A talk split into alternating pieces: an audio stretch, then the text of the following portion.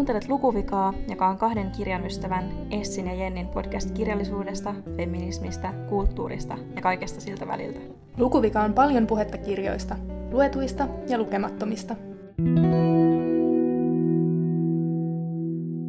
Hei Jenni, mä kuulin, että sä oot korjannut sun lukuviaan ja lukenut jotain, mitä et ole aikaisemmin lukenut. Joo.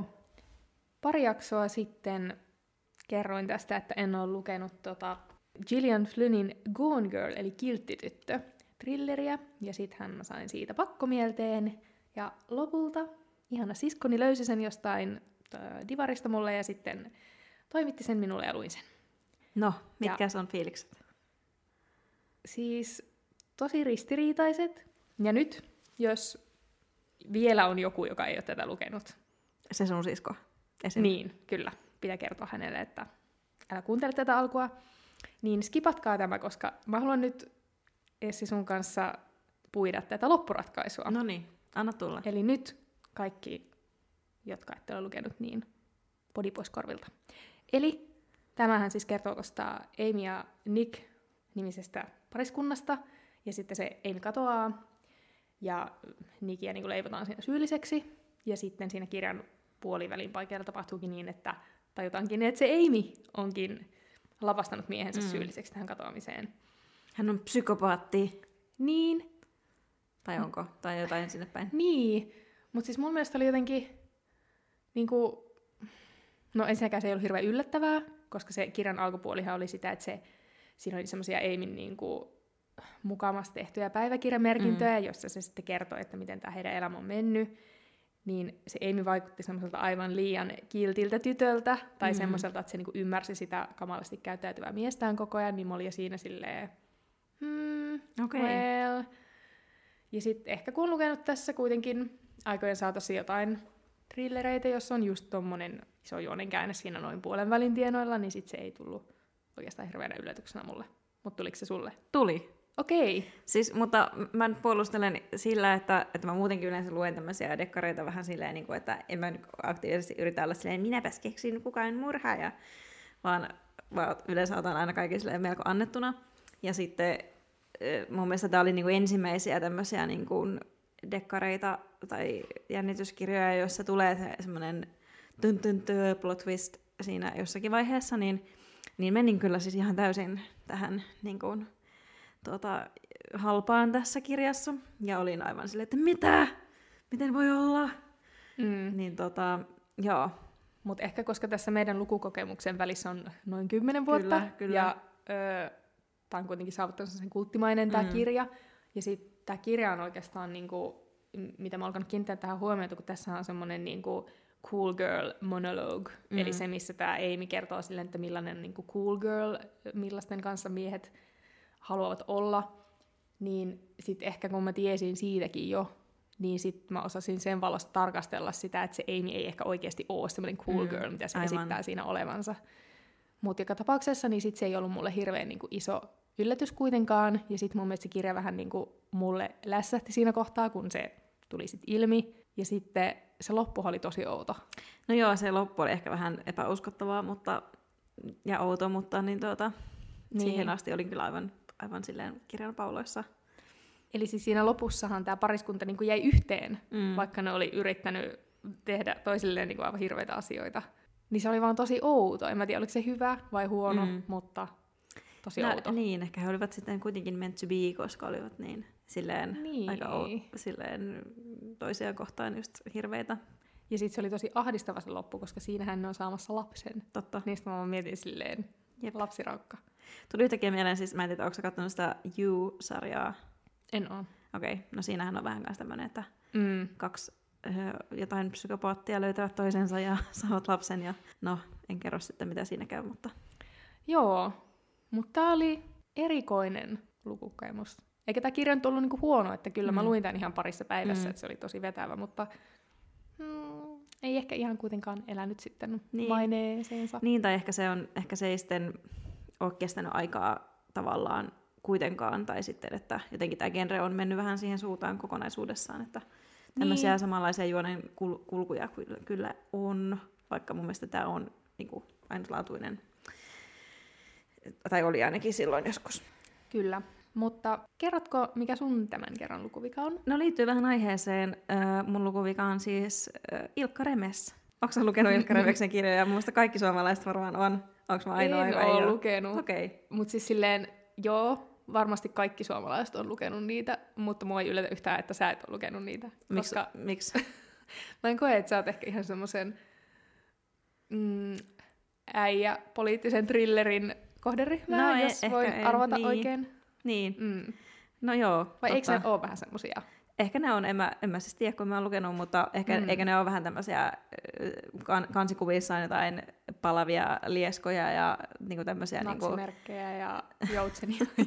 niin, tämmöisiä niinku ehkä aika, että voisi kuvitella, että mit- miten, millä markkinoidaan niinku miehiselle yleisölle niinku kirjaa, niin Mm. joo, totta. Joo, ja en ole siis itsekään lukenut ja puhun ihan täysin vaan niinku puuta heinää niin. ehkä, mutta näin mä oon kokenut, että ne on ehkä semmoiselle Joo. miehiselle kohderyhmälle. Mutta kyllä mä voisin ehkä jonkun Ilkka Remeksen lukea silleen jossain kesämökillä niin kuin, tiedätkö, silleen ajan vietteeksi. Että, mutta hän on kirjoittanut niin paljon kaikkea, että en mä tiedä mistä aloittaisin, että jos jollakin on suosituksia, niin mä voin ottaa vastaan. Joo, siis mä oon kyllä kans aina avoin sille, että et niinku välillä on hauska haastaa sitä ja Mm. lukea jotakin ihan erilaista, niin miksei. Ja varmastihan ne on kuitenkin tosi koukuttavia, kun ne on niin Niinpä. suosittuja. Et ehkä tänä kesänä Ilkka Remestä. Joo. Okei, okay, no mutta sulla oli joku mysteerilukuvika, nyt sä olit oot yhden korjannut, mutta mikä on sitten, mitä et ole vielä ehtinyt korjaamaan? Joo, no tää on ehkä kans semmonen, tai en mä tiedä oikeastaan onko tää miehinen laji, mutta siis mä en ole koskaan lukenut niinku sellaista suomalaista true crime-kirjallisuutta, paitsi no Anneli Mm. Auerin murhalesken muistelmat, joka oli Niin. klassikko jo syntyessään, mutta siis niinku, tiedätkö, kun viime vuosina on tullut tosi paljon kaikkia semmosia Nakki Tranberg tai Immu Aa. tai jotakin tämmösiä, Aivan. tosi paljon, niin mä en jotenkin ole yhtään kiinnostunut tästä, vaikka siis true Niin. crimea niinku rakastan. Onko se niinku se suomalaisuus tai Suomen On. rikospiirit, joka ei kiinnosta? On, ja ehkä se, että kun niissä kansissa aina on kannessa niin. joku Niin. semmoinen, Nakki Tranbergin niin, tatuoitu naama. niin jotenkin se ei vetoa muhun. Joo. Ja mun mielestä muutenkin toi on kiinnostavaa. Mä yritin joskus jossain seurassa viritellä keskustelua mm. tästä, mutta en sitten saanut vastausta, että kun true crimehan on maailmallakin tosi tosi suosittua, ja se on nyt tullut Suomeen vähän viiveellä, mm. Mm. niin kuin aina tulee, niin että onko muissa maissa tämmöinen oma niin kuin tavallaan kansallinen alalaji Niin. siitä? Koska tuo on mun mielestä tosi erilaista tämä niin kutsuttu Niin. suomalainen tämmöinen vanki true Mm. crime juttu verrattuna siihen, mitä se on niin kuin jossain muualla. Mm.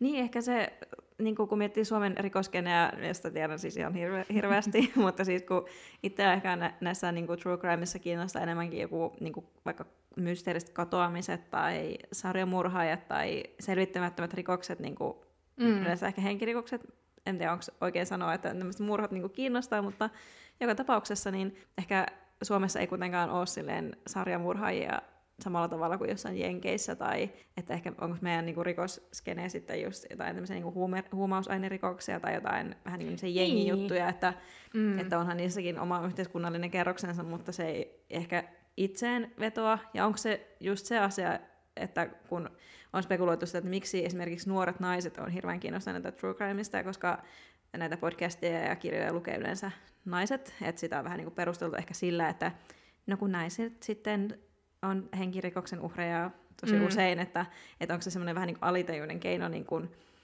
lukea niistä tapauksista, jotta pystyisi jotenkin ns. välttämään niitä, tai jotenkin henkisesti valmistautuisi, en mä tiedä, onko siinä mitään perää, mutta tämmöistä, tämmöistä niin kuin selitystä on niin kuin etsitty, niin ehkä sitten sen takia, että kun jengi huumausainerikokset ei itseäkään kiinnosta, voiko niin. ajatella näin? No siis ehkä. Onko siinä joku syy? Mm, kyllä tämä on ihan pätevä keittiöpsykologin lausunto aiheesta. Mm. Ja siis voi ihan hyvin olla. Eihän niin. Tuommoinen niinku mie, lainausmerkeissä miehinen huumausainerikosmaailma ole ehkä niin hirveän lähellä sitä kuitenkaan. No ehkä ei, toivottavasti. Joo, mutta siis mä en, jotenkin se ei ole nyt mun genre ollenkaan. niin. Ja sitten esimerkiksi Mm. itseä kiinnostaa hirveästi nyt, niin kuin, äh, oliko Laura Lindstedt ja toinen henkilö, ei ollut, oliko Laura Lindstedt? On, mutta en muista itsekään valitettavasti sitä toista henkilöä. Niin, no kuitenkin Sinikka Vuola. Niin, niin heillä, heillä on tullut tämmöinen true crime-kirja, jossa tuota, on tämmöinen erikoistapaus, missä nainen on murhannut miehensä ja sitten itse asiassa hän ei saakaan tästä syytettä, koska se mies olikin ollut niin väkivaltainen ja niin edelleen, niin se taas esimerkiksi kiinnostaa. Mm. Ja tämä on siis se kirja, missä ne niinku varjoi sitä Niin. tarinaa, niin. Niin. niin? Joo. Joo, joo, se oli tosi kiinnostavan kuulonen. Et ehkä True Crimeissakin on sitten omat sellaiset ö, alagenrensä, mitkä Niin. jotkut kiinnostaa toisia ja jotkut toisia. Olipas tämmöinen ympäripyöreä tylsä Toiset lausahdus. tykkäävät mutta- toisista ja toiset toisesta asioista. Näin se, näin se on. Juu. Mutta mistä me nyt niin keskustellaan tänään tälleen niin syvällisemmin toivottavasti ehkä? Ihan kuin meillä olisi ollut joku aasinsilta tähän, mutta nyt mä unohdin sen. Oliko meillä joku aasinsilta? Ehkä ei. No, kerro ilman siltaa. Eiku joo, Ai jaa. mä kerron nyt kuitenkin tämän Voidaan aasinsillan. editoida. Se oli se, että kun meillä on ö, hankala välillä keksiä näitä lukuvikoja nykyään, ja sitten sit me ei muisteta, että ollaanko me jo kerrottu ne, ja varmaan ollaan kerrottu moneen kertaan jo samat.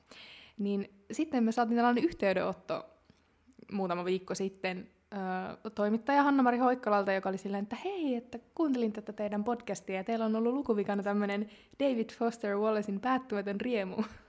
ja sitten mä olin ihan silleen, what? Onko ollut? Koska mä en muistanut. Mm. Ja on siis ollut. Ja hän sitten halusi ö, haastatella meitä tämmöiseen juttuun, joka ilmestyi Ylen kulttuurikoktailissa, tai siis esseehen.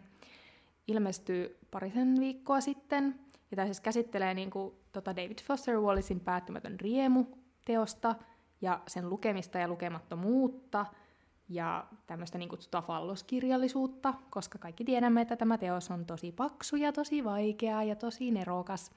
Niin, Mm-hmm. niin tota, tämä juttu käsittelee sitä. Ja hän halusi kuulla meidän mielipiteitä sitten tästä kirjasta ja halusi kuulla, että ollaanko me luettu se vielä, koska tämä jakso oli tehty jo aika kauan aikaa sitten. Ja Newsflash, ei olla kumpikaan sitä luettu, ja jutussa todettiinkin, että ei välttämättä tulla lukemaankaan sitä. Mutta me, me sit, se oli tosi hyvä keskustelu tämän toimittajan kanssa. Hän on siis haastatellut tähän juttuun tosi paljon muitakin kirja-alan ihmisiä, ja meillä sitten niinku jotenkin lähti siitä sekä hänen kanssaan että sitten kahdestaan myös hyviä keloja ja keskustelua tästä niin tähän juttuun liittyen, niin me voitaisiin ehkä vähän purkaa niitä ajatuksia, mitä siitä syntyy. Joo, tämä voisi olla tämmöinen terapiahetki, koska kun luin näitä tämän esseen kommenttiosiota, niin, niin mm, pääsi itkuun sekä nauru. Tunsin suurta feminististä tuskaa kyllä Joo. Myös. No, nostappa sieltä jotain. Mitä, mitä ajatuksia sulla heräsi tästä? Ai tästä jutusta vai näistä kommenteista vai sekä että? Sekä että. Niin, no tota, mistähän mä aloitan? Niin, siis tota, kommenttikentässähän tuntuu olevan tämmöinen konsensus, konsensus siitä, että, että kyllä minä tä- tämän luin ja minä tästä tykkäsin ja niin, niin, niin, niin, niin. vaikka ehkä niin kuin, tässä niin kuin palloteltiin ylipäätänsä niin kuin tämmöistä asiaa, että onko niin kuin hienon kirjallisuuden merkki se, että kirja on tosi paksu ja se, että se on tosi vaikea. Ja mekin tässä puhuttiin siinä Hanna-Mari Hoikkalan kanssa, että, että meidän mielestä esimerkiksi niin kuin vaikeus ei ole mikään itseisarvo, vaan ehkä pikemminkin toisinpäin, että, että pitäisi voida kirjoittaa niin, että kaikki voivat ymmärtää ja pysyvät teoksen perässä. Ja että mistä niin kuin ylipäätänsä johtuu jotenkin, että jotenkin tuntuu, että nämä niin kuin miehiset falloskirjat, niin on tämmöisiä tosi paksuja. Esimerkiksi Kna- Knausgård on kirjoittanut tuhansia sivuja omasta elämästään hyvinkin seikkaperäisesti ja on vaikea kyllä niin kuin kuvitella, että kun jos joku nainen niin tekisi, niin sitä suitsutettaisiin ja niin kuin juhlittaisiin suurena kirjallisuutena ja nämä naiset nousisivat jotenkin suuren kirjallis- kirjallisen neron maineeseen, koska ainakin jotenkin tuntuu, että it, ne kirjat, mistä itse on niin kuin viime aikoina tykännyt, mistä tykkää eniten, niin ne ovat kyllä pieniä ja ohuita. Niin, ja tuossa jutussakin oli mainittu näitä meidän suosikkeja, jotka on tosi tiiviitä, mutta tosi nerokkaita, vaikka Tuve Ditlevsen tai Tuve Janssonin novellit tai Maggie Nelson tai mitä ikinä, niin mä ainakin niin koen, että se tiivistämisen taito on ensinnäkin ihan uskomaton taito, ja sen takia en pidä sitä niin tekstin tai kirjan paksuutta mitenkään itseisarvona, mm. vaan lähinnä saatan joskus jopa miettiä, että olisiko sitä tiivistämisen varaa. Mm. Ja jotenkin, niin kuin, en tiedä nyt karkas ajatus, mutta niin, oliko sulla tästä jotain ajatusta? No varmaan oli, mutta mäkin Mm. vaivoin johonkin hetkelliseen koomaan. Öö, mm, niin, että varmaan, niin kuin, kyllä mä niin kuin, tavallaan ymmärrän senkin, että varmaan tämä päättymätön riemu, jota en siis ole lukenut, niin varmaan sekin jo, sillä niin kuin, jollain massallaan niin kuin kommentoi jotain yhteiskunnan viihteellistymistä tai jotain, en tiedä mitä, mutta että niin kuin, jotenkin musta tuntuu kuitenkin, että, että, tuota, että David Foster Wallace on kuitenkin semmoinen kulttihahmo, että jotenkin miksi hän on noussut siihen asemaan ja näin, niin tuota, että onko se, niin kuin, onko se kirja nyt kuitenkaan sitten, onko se niin erokas kuin mitä, mitä annetaan ymmärtää. En mä tiedä, kun mä oon lukenut. Niin, ja onko ihmisillä tapana niin kuin myös arvottaa tai pitää tärkeänä sellaisia asioita, mitkä on vaikeatajuisia tai joita he eivät jopa itse ymmärrä. Mm. Me ollaan puhuttu jossain jaksossa aiemmin, nyt mä muistan siitä, että jostain tietyistä kirjailijoista, nyt nimiä mainitsematta, niin, jotka käyttää esimerkiksi jotakin tosi hienoja sivistyssanoja ja briljeeraa sillä niin kuin Mm. omalla sivistyny- sivistyneisyydellään. Ja mä oon itse jotenkin tosi kyllästynyt siihen, ja mä pidän nykyään paljon hienompana sitä, että jos sä kirjoitat jonkun semmoisen yleistajuisen teoksen, tai että sä osaat niin kuin kääntää sen asian kaikille ymmärrettäväksi. Mm. Koska mä näen siinä semmoista niin kuin älyllistä poseeraamista, Mm, että sun pitää tehdä jostakin väimängällä tosi vaikeaa. Ja edelleen, niin kuin en itsekään ole lukenut tuota teosta, että en mä nyt niin kuin kommentoi sitä, vaan ylipäätään tässä tätä ilmiötä. Mm.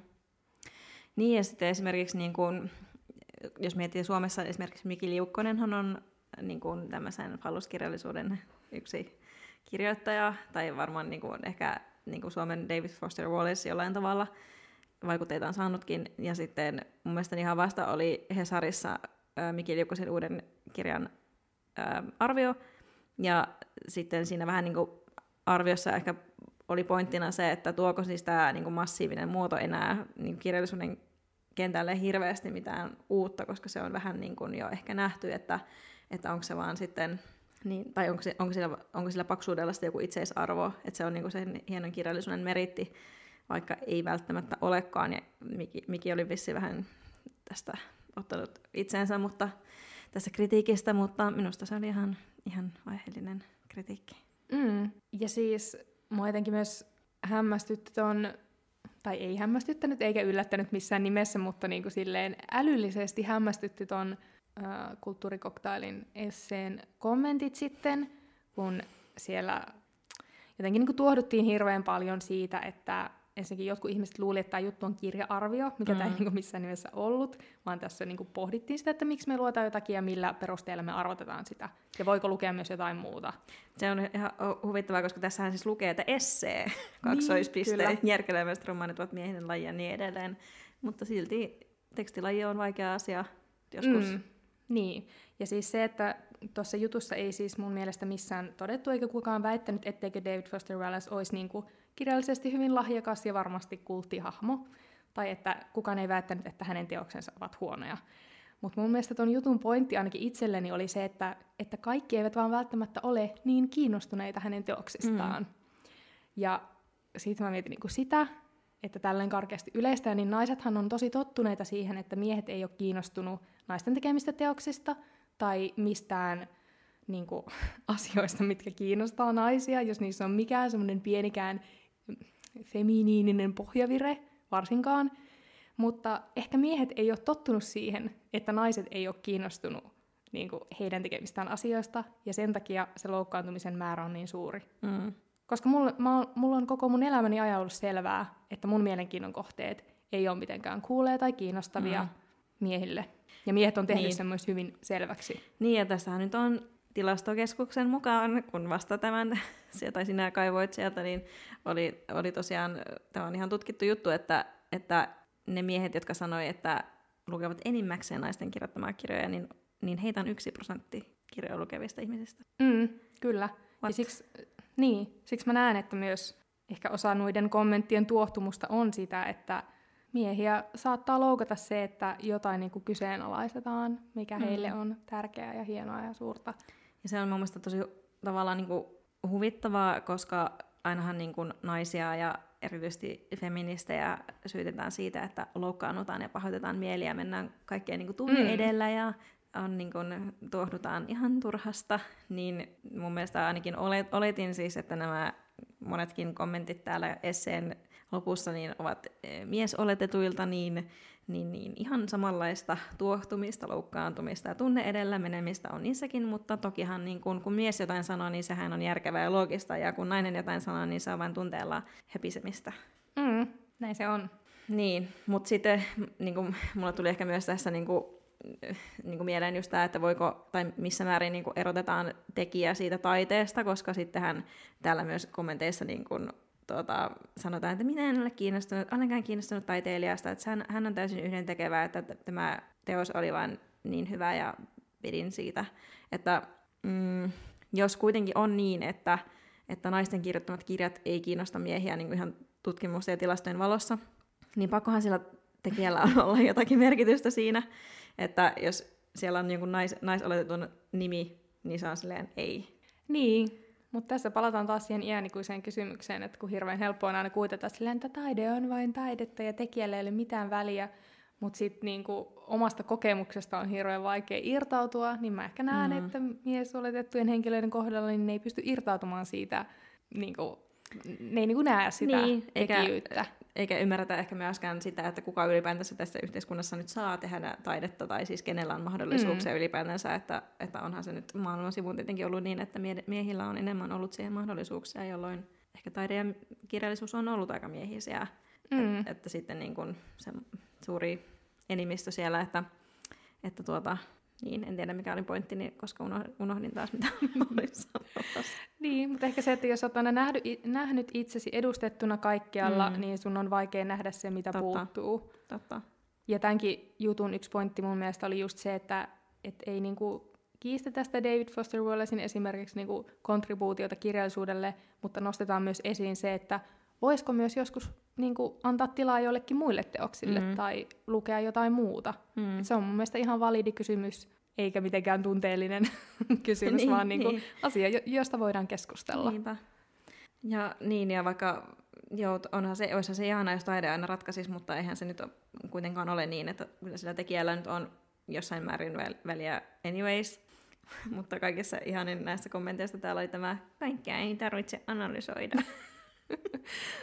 niin. niin kuin, aivan niin kuin se, että näitä asioita pohtisi ja kirjoittaisi ja näin, niin ei se tarkoita, että eikö tätä kirjaa saisi lukea tai sitä saisi tykätä tai oli mies tai nainen tai jotain muuta, mutta mutta tuota, kaikkia ei tarvitse analysoida. Niin, ja varsinkin jos niinku, ö, kirjoitetaan essee, mikä käsittelee kirjallisuutta, niin mun mielestä on aika olennaista, että siinä analysoidaan jotain Kyllä. asiaa, mutta niin, näin se on. Ja pakko vielä sanoa se, että sit, ö, siellä kommenteissa, tai oliko siinä jutussakin, mutta siis puhutaan just tästä, että, niinku, että jotkut miehethän eivät lue kirjoja lainkaan, että, että niinku, ei nyt saa arvostella sitä, että jos joku tykkää David Foster Wallaceista, mutta mun mielestä tommonen argumentti, että, että no kun miehet ei muutenkaan lue, niin, niin kuin, sitten jos ne lukee jotain, niin se on hyvä, no joo, siis tavallaan joo, mutta musta toi on vähän samanlainen kuin vaikka se, että ihmiset on silleen, että että Suomen ei tarvitse tehdä ilmastonmuutoksen eteen mm. mitään, koska Kiina ja Intia niin kuin, saastuttaa enemmän. Mm. Niin se, että eihän se tarkoita, että mm. niin kuin, ei voisi pyrkiä parempaan tai pyrkiä Kyllä. johonkin muuhun, vaan siksi, että se lähtötilanne on huono. Tai siis... Niin. Mm. Jep, tuo on ihan tuonne perusargumentointi, harhautuskeino, millä viedään, niin kuin, mm. tai yritän tyrehdyttää koko keskustelu ja viedä se ihan jonnekin toiseen suuntaan, mutta Joo, myös lemppari kommenttini on, että vaikuttaa vähän, että esseen kirjoittaja ei ollut jaksanut lukea kirjaa loppuun ja kirjoitti sitten pitkän jutun asian vierestä. no eikö se ollut se pointti, että hän, tätä ei nyt ollut luettu ja mietittiin, että miksi sitä ei ollut luettu ja kannattaako niin. se lukea vai eikö se, voiko jättää tämmöisen kulttiteoksen lukematta ja elää ihan onnellisesti elämänsä loppuun asti. Mutta... Joo, mutta no elämän ilonsa voi menettää kyllä helposti, jos, jos jää lukemaan kommenttikenttiä niin. missään, että Tämä on niin. vaarallinen laji tämäkin. Niin, ja just äsken tuossa ennen kuin pistettiin mikit pyörimään, niin katsottiin se kulttuurikoktailin uusi essee mm. beat-kirjallisuudesta ja Jack Kerouacin matkalla romaanista, ja luepas sieltä, mitä siellä kommenttikentissä sanotaan. Niin, toki aihe on eri, mutta kyllähän täällä oli aika paljon kommentteja, että aivan loistama kolumni, täytyy itsekin lukea matkalla uudestaan, ja huippukolumni, mahtavaa fiilistelyä, erinomainen kolumni. Täältä puuttuu aika paljon siitä, mitä niin kuin tossa oli. Niin, ja olihan tuossakin, Mm. tuossa Jack Kerouac-kolumnissa tai esseessä tai mikä nyt olikaan, niin kuitenkin myös kriittisiä sävyjä esimerkiksi sitä, että, että se on ehkä kuitenkin niin kuin, tavallaan sen parhaimman kokemuksen saa, kun lukee sen nuorena silloin, kun on just silleen, Aa, haluan olla villi ja vapaa. Mm. Niin, että, niin, mutta sitten niin kuin, kuitenkin kommenteissa se nähdään vain Mm. mm. semmoisena hehkutuksena ja suitsutuksena. Ja... Nyt mun täytyy korjata yksi vääryys. No, Koska mä oon joskus meidän podcastissa muistaakseni ehkä sanonut, että, että mä mukaan menisin jonnekin illalliselle Jack Kerouacin kanssa. Muistaakseni? Aa, en. Okei, no toivottavasti kukaan mukaan muista, mutta se on semmoinen asia, mitä mä mietin aina, kun mä herään öisin. Ja mä oon en todellakaan menisi. Miksi mä oon puhunut Niin. läpi ja päähän? Niin, niin tiedoksi kaikille, en todellakaan menisi. Ja Kerouacista tuli mieleen, että mä lainasin just kirjastosta, en ole kyllä vielä lukenut, niin ton kirjan, jonka nimeä en nyt muista, mutta tuolla se on. Tähyilemme kaukaisuuteen. Lainasin just kirjastosta tämmöisen kirjan kuin Joyce Johnsonin Minor Characters, joka kertoo tämän Beat-sukupolven naisista ja naisnäkökulmasta siitä, niin tämän lukemista odotan kyllä innolla. Joo, mä odotan, että sä luet sen ja tiivistät sen mulle, koska mä en ehkä jaksa lukea sitä. Ymmärrän. Oh, saanko sä nyt niinku puhdistettua itse asiassa tästä? Sain, Joo. sain. Nyt on puhtaampi olo. Joo, mutta mennäänkö aasinsiltana siltaa pitkin eteenpäin? Mennään vain. Niin, että kun tässä ehkä nyt tuli jo todetuksi, että nämä suuret pallossymbolikirjat eivät ole meidän juttu, vaan me ehkä tykkäämme näistä vähän pienemmistä ja tiiviimmistä kirjoista. Niin nyt ollaan luettu pieni, pieni ja tiivis kirja, eli Eva Åkerbladin esikoisteos Huolenpitoja, joka on ää, proosa-runokirja. Ja nyt keskustellaan siitä. Tota, Eva Åkerblad on siis ää, 30 kirjailija ja kirjoittamisen ohjaaja, ja tämä on tosiaan hänen esikoisteos. Ja ainakin musta niin tämä proosarunokirja tuntuu vähän niin kuin tai vähän niin kuin olisi astunut johonkin hullunkuriseen uneen, jossa niin kuin kielellä ja kaikilla tapahtumilla on kuin aivan oma logiikkansa ja lainalaisuutensa. Eli oli hyvin tämmöinen omaperäinen teos, ja tässä tota, nainen menee tällaiseen äm, hoit, hoitolaitokseen tai parantolaan hoivaamaan itseään, ja paikoin meno tässä salaperäisessä sanatoriossa on vähän niin kuin olisi jossain hullun hatuntekijän teekutsuilla, ja mitä vaan voi tapahtua milloin vaan, että siellä on hoitajana voi olla pitkä mäyrä tai siellä kojotti kulkee kan- kannoilla ja ää, nainen voi hoivata männyn taimea. Mitäs Jenni, tuota, minkälainen fiilis sulle tuli tästä kirjasta näin niin kuin ensimmäiset ajatukset? No siis tosi sama fiilis. Mun mielestä tuo maailma oli jotenkin aivan ihana. Se oli jotenkin semmoinen hattaran pehmeä ja just vähän niin kuin Liisa Ihmemaassa. Mm. fiilis tuli kans itsellä. Mutta sitten samalla se oli ihanaa, että siellä tuntuu, että siellä vähän niin kuin pinnan alla mm. on kuitenkin jotakin semmoista alitajuista tai tiedostamatonta tai jotain vähän niin kuin uhkaavaa ehkä jopa. Että se oli tosi, tosi sellainen uniikki tuo lukukokemus. Mm. Aivan ihana. Ja sitten mä tykkäsin siitä, että kun mun on välillä vaikea lukea runoja sen takia, kun mä haluaisin jotenkin puhki analysoida ne, niin tässä oli mun mielestä se kutsu siihen lukemiseenkin oli sellainen, että, että tätä ei niinku tarvi analysoida, jos ei halua. Että sä voit vaan upota sinne maailmaan, öö, ei tarvitse selitellä eikä miettiä. Vähän niin kuin tässäkin on teemana myös, yhtenä teemana niin kuin hoiva ja huolenpito, niin jotenkin pääsi sen kirjan niin kuin semmoiseen hoivaan, että ah, nyt mä voin vaan lukea ja niin antaa tämän kielen tulla. Mm. Musta, mun täytyy myöntää myös, että kun en ole ehkä sillä niin kuin, ää, runojen lukijana kauhean harjaantunut, niin oli jotenkin sillai vähän haastavaa niin kuin just antautua tuohon teokseen niin kuin aluksi, että, että just tuntuu, että pitää lukea ne jokainen sana niin kuin hirveän tarkasti. Ja kun tässä on niin kuin jotenkin ihan, ihan niin kuin omanlaisensa tapa käyttää kieltä, että hyvin semmoinen niin kuin jotenkin vapaasti assosioivakin ja semmoinen niin kuin se, se kieli avaa niin monilaisia merkityksiä ja semmoisia yllättäviä yhdistelmiä, että tässä on tosi paljon kielellä leikittelyä, niin, niin, niin tota, niistä musta, musta tuntuu, että piti niinku, vaan jotenkin sillä niinku antautua just siihen, että, että mä nyt annan vaan tämän niinku viedä mua jonnekin, jonnekin suuntaan. Mutta ehkä toi teos on just sillä vaikka sekin on pieni teos, niin kuitenkin sillä just monimerkityksellinen, että voi antaa tai lukea just sen niin kuin, vähän ehkä tämmöisen yhteiskunnallisenkin kehyksen, mutta sitten myöskin vaan uppoutua siihen kieleen monella tasolla. Mm. Ja oikeastaan nyt tässä just tuli mieleen, kun jutellaan, että, että kun tuossakin tuo kirja alkaa siitä, että se nainen lähtee junalla sinne salaperäiseen sanatorioon ja vähän silleen niin kuin nyrkkeä puristaen on sille, että nyt mm. mä niin kuin hellitän ja nyt mä hoivaan itseni kuntoon, niin sit tota, mikähän mun ajatus tässä olikaan, niin se, että kun itsekin huomasta lähtee monesti lukusuorituksiin, ja nimenomaan suorituksiin silleen, että nyt mä luen tän ja nyt mä niinku otan tästä kaiken irti ja analysoin kaiken. Niin mun mielestä tämän teoksen kohdalla mä en ainakaan niinku pystynyt siihen. Mm. Että se on, tää on niinku todella huolella mietitty tai kertoo mun mielestä sen niinku kirjailijan taidosta. Mm. Että koko tämä kokonaisuus on semmoinen, että et sä oikein voi niinku niin. lähteä siihen silleen jotenkin puristaa ja kiristää, niin, vaan sun kyllä. pitää antautua. Kyllä. Mä luen nyt täältä tämän, mikä ehkä niinku, tämä mantra, niin mit, mitä moni meistä varmaan niinku hokee päivittäin itselleen, että valmistaudun rentoutumaan aivan lähiaikoina. Valmistaudun hellittämään aivan näinä päivinä. Aivan lähiaikoina päästän irti. Aivan lähipäivinä irrotan ja hellitän. Näinä päivinä valmistaudun hoivaamaan itseni kuntoon. Näinä päivinä valmistaudun rentouttamaan kaikkeni. Valmistaudun hellittämään aivan lähiaikoina. Valmistaudun päästämään irti aivan näinä päivinä. Aivan näinä päivinä pääsen hoitamaan itseni kokoon. Aivan näinä päivinä pääsen rentoutumaan, rentoutumaan lähiaikoina. Valmistaudun, pääsen hellittämään rentoutumaan. Lähiaikoina näinä päivinä valmistaudun, näinä päivinä valmistaudun kuntoon. Pääsen itseni irti päästän, pääsen tämän tamaan maan. Hellittämään, huojentumaan, hellittelemään tämän. Olen suunnitellut tämän kaiken tarkoin valmiiksi. Tuo jotenkin kertoo, tiivistää kaiken tosi hyvin. Joo, että niin kuin, ehkä meitä nykyihmisiä monesti vaivaa just tämä, että on hirveä stressi koko ajan joka paikassa ja sitten tuota, mutta huomenna se helpottaa. Ihan varmasti ensi viikolla on jo paremmin ja kun vaan selviän tästä viikosta, niin ensi viikolla minulla on lupa ottaa rennosti. Ja, ja sitten kuitenkaan ää, useimmiten sehän on sellainen illuusio, missä itsekin elää, että joskus koittaa helpommat ajat. Koskaan ei koita, jos ei sille asialle itse myöskin tee jotain, mm. tai en mä tiedä, onko se aina itsestäkään myöskään kiinni, että voiko sille aina tehdä jotain.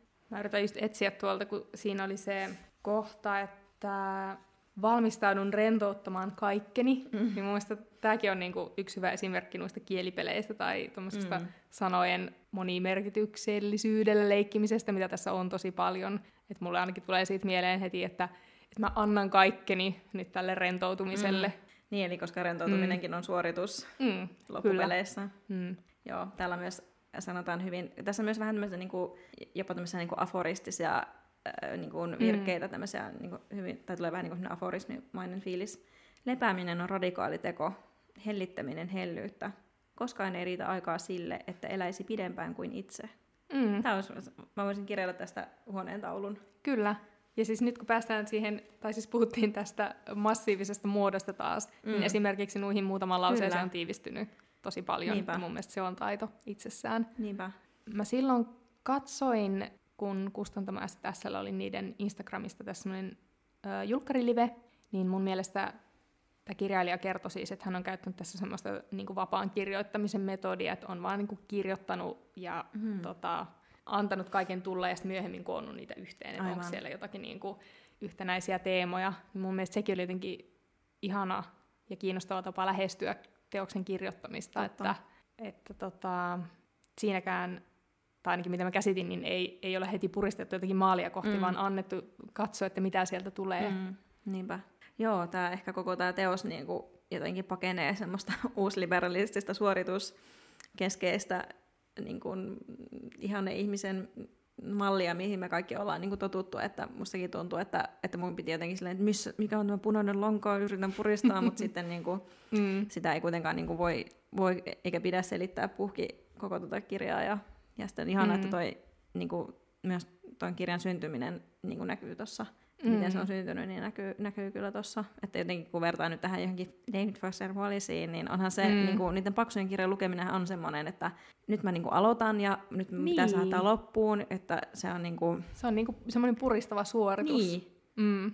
Ja sitten kun miettii, että kirjallisuuden ehkä sen tehtävä ei ole olla suoritus tai, tai mm. tuota, Kyllä. Niin, mutta monesti se on. Ja kyllä mä itsekin niinku, niinku tunnistan ja tunnustan sen, että kun itse miettii vaikka, että mä haluan lukea tänä vuonna 52 kirjaa, ja sitten tulee vähän semmoinen niinku, jollain sairaalla tavalla semmoinen huono omatunto, että no mä luin vähän tämmöisen ohuen runokirjan, niin vaikka tätä nyt edes laskea kirjaksi mm. ollenkaan, että että, että pitäisi jotenkin saada merittiä siitä, että lukee jotakin monisatasivuisia teoksia. Mä en tiedä, miksi se on niin. Niin. Miksi, mitä, mikä, mikä musta on vikana, kun mä ajattelen tälleen. Ehkä me kaikki ajatellaan niin, koska fallinen kirjallisuus on saastuttanut meidän aivot. Niin. Tai fallinen kulttuuri ylipäätään. Niin. Mutta siis joo, toi kirja oli jotenkin aivan ihana, kun siellä just tuli niitä vaikka semmoisia eläinhahmoja Mm. yhtäkkiä. Ne oli mun mielestä niinku semmoisia jotenkin ihania, semmoiset piti niinku naksattaa Mm. aivot uuteen asentoon, että ai, tämä hoitaja onkin mäyrä. Niin, tai että, kyllä. että täällä on tällaisia lampaita ja niillä on niinku ihan oma, oma juttuunsa täällä. Et Joo.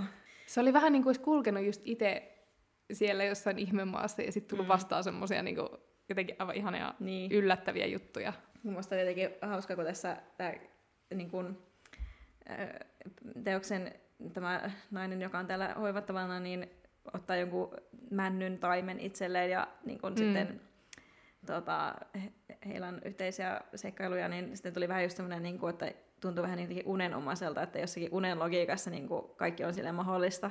Ja näköjään Mm. myös ehkä sitten niin kuin runon, runon logiikassa myös, että mitä tahansa voi tapahtua ja voi olla männyn, männyn taimen kanssa liikenteessä tai, tai tuota, niin päin pois. Mulla oli vielä joku, niin täällä oli sitten niin tästä hoivasta ja huolenpidosta, että kun tämä on tämmöinen hoito, hoitolaitos tai sanatorio ja tai tämmöinen vähän niin kuin, tai mulla tuli jotenkin semmoinen vanha-aikainen kylpylä mieleen, just Mm. joku Joo, tämmöinen ihana kylpylä miljoona, niin sitten niin tuota, tässä tämä päähenkilönainen hoivaa jotain, jotain eläintä niin kuin kuntoon, niin sitten täällä sitten lukee, että aamulla saan oven ali kirjelmän.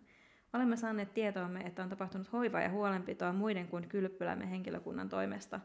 Toivomme, että otatte vasta edes huomioon kylpylämme järjestyssäännöt. Haluamme tarjota niin teille kuin muillekin asiakkaillemme ensiluokkaisen rentouttavan spa-elämyksen huutomerkki. huutomerkki.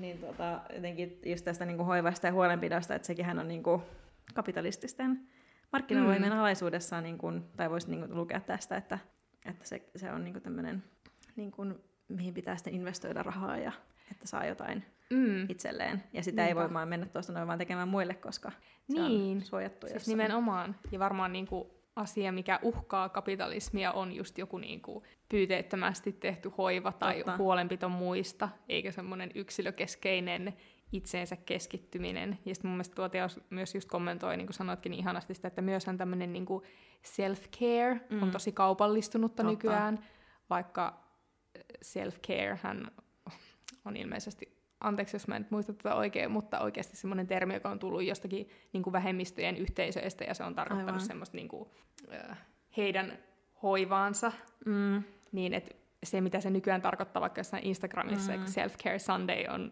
sit mm. tosi kaukana siitä. Kyllä, siihen, siihen tarvii monenlaisia tuotteita, mitkä on pitänyt jostain ostaa, ja sitten se varmaan raportoidaan vielä johonkin Instagramiin ja ties mihin, että, että nyt on tämmöinen self-care täällä menossa. Joo, Niin, vaikka se todellinen self-care voisi olla vaikka sitä, että tämä meidän yhteiskunta ei olisi näin suorittavaa ja mehut ihmisestä puristavaa. mm.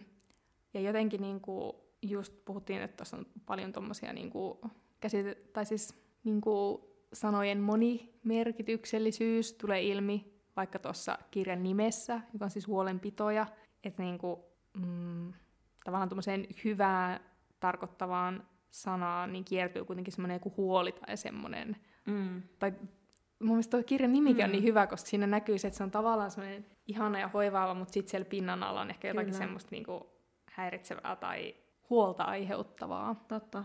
Itse mun, musta tuntuu, että mun aivot jotenkin meni aivan niinku uusille urille Niin, hyvällä tavalla. ja musta tuntuu, että tuo on semmoinen teos, mihin voi niinku palata silleen, että lukee vaikka sieltä vaan jotakin Mm. osia, ja se on vähän niin kuin semmoinen hoivaava kokemus itsessään. Niin täällähän on tämä yksi, yksi kohta, missä on niinku himmennetty sitten nämä niinku sanat, vaikka hoiva ja hoito ja hoidettu ja niin edelleen, että vähän niin kuin sanakirjamääritelmä, että mitä se ho- hoi, hoitaa Mm. mm. niin tarkoittaa, niin pitää huolta, huolehtia jonkun parannemisesta, sitten voi huolehtia jonkun kunnosta ja eristyksestä, pysymisestä, jenee.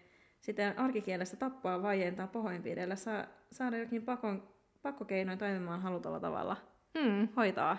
Niinpä. Gangsterit uhkasivat hoitaa todistajat. Ah, Niin. hirveätä. nimenomaan. Tai sitten hoitaa niin kuin jotain myymäläosastoa, mm, pitää jotakin ammatikseen, mehiläisiä, puutarhaa, synonyymejä, käsitellä, ottaa asiakseen, ottaa sydämelleen. Mm. Ha, kiinnostavaa. Mä en ole ennen jotenkin ajatellut, niin kuin, että ho- hoiva, hoito voisi assosioitua tämmöisiin asioihin. Niin, nimenomaan. Toi on kyllä sellainen, että siitä löytää, varmasti löytäisi joka lukukerralla uusia asioita. Oliko mulla vielä joku ajatus tästä? Niin, no ainakin se, että myös tuo, tuo sivu, josta sä just luit, että siitä tämäkin oli tässä jotenkin ihanaa, että tuossa on käytetty koko toi tavallaan niin kuin sivutila hyödyksi, että siinä myös leikitään sillä, että miten ne, millä tavalla asetellaan sivuille mm. nuo, tai vaikka tuo, missä luit, niin siinä oli niin kuin himmennetty jotakin sanoja mm. silleen, että se ei ollut täysin mustalla painumusteella mm. siinä näkyvissä, niin sekin tuo tuohon taas aivan oman uuden kerroksensa. Mm.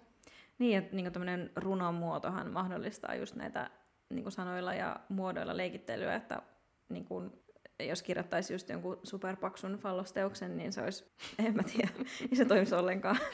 niin. tai että mun mielestä niin kuin, pienessäkin on mahdollisuuksia moneen. Koolla ei ole väliä, vai onko? niin, niinpä. No sitähän se juttu just pohti niin. tämä, tämä Ylen essee. Mm. Joo, ja sitten sekin on tuossa tosi viehättävää, että se on niinku runoproosaa, että ei tarvi olla joko tai, vaan että se on mm. sekä että.